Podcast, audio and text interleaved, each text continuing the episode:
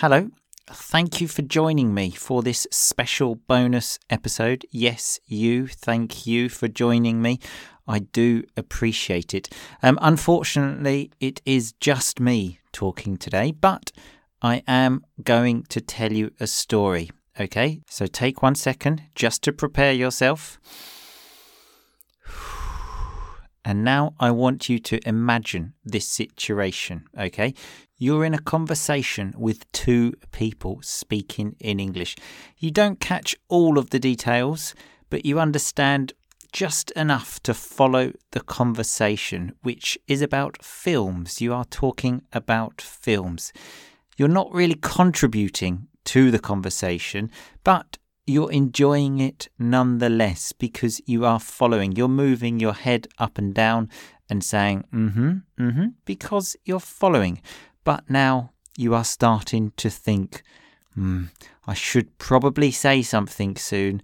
These two people are probably wondering why I haven't said anything yet. I just can't find that right moment to start speaking. And then one of the people mentions a film that you watched last night, and in that moment you think, ah, I want to share my opinion about this film. I watched it last night, and there is something inside of you saying, now, now, now is the moment. Speak now. So you take a second just to formulate what you want to say. You think of a few words that you will need. Maybe the word watched. Yes, I know that. Interesting, yes. These words come to your mind immediately, and then you think, this is it. This is my moment to say something. You open your mouth about to speak, and then a thought pops into your mind.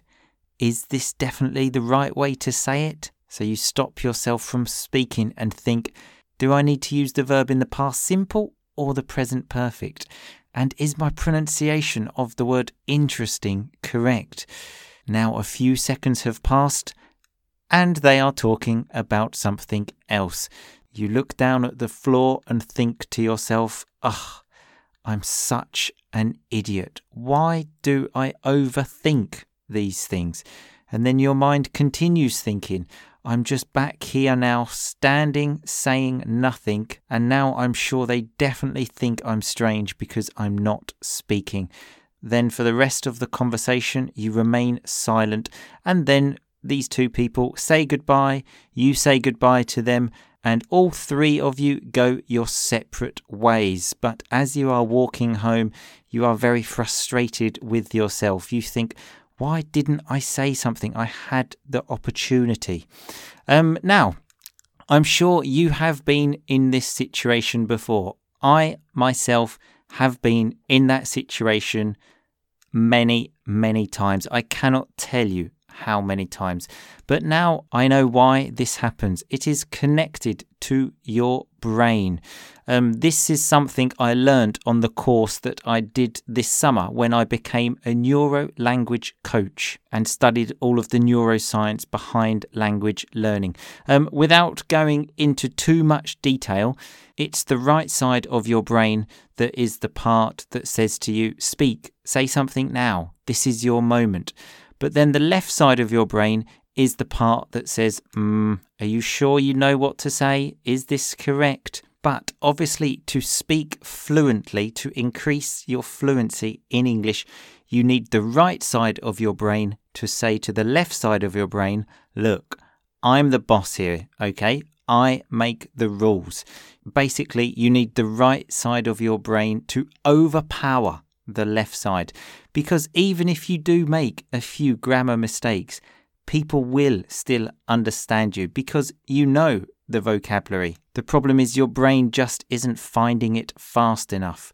So, to speak more fluently and to access vocabulary faster, you need to practice speaking using the right side of your brain more. Now, this is something I teach you in the course that I have created, which is called Rock and Roll Fluency Masterclass. I have put all of the knowledge I have acquired in the last 10 years of teaching English into this course, and this part about accessing vocabulary faster and speaking more fluently is just one part of it. The course will be released next week. And if this is something which sounds interesting to you and something that you would like to know more about, go to rockandrollenglish.com slash course. That's rockandrollenglish.com slash course. C O U R S E. Or just go to rockandrollenglish.com and on the menu you can click course. And I have created a very basic email page where you insert your email address and then I will send you some more information about the course in the next few days. So remember that's rockandrollenglish.com slash course. I will see you all again tomorrow, people, for another one of these episodes where I share just one of the things that I have learned in the last 10 years with you. Yes, that's right, with you, baby. See you tomorrow, but in the meantime, just keep on rocking, baby.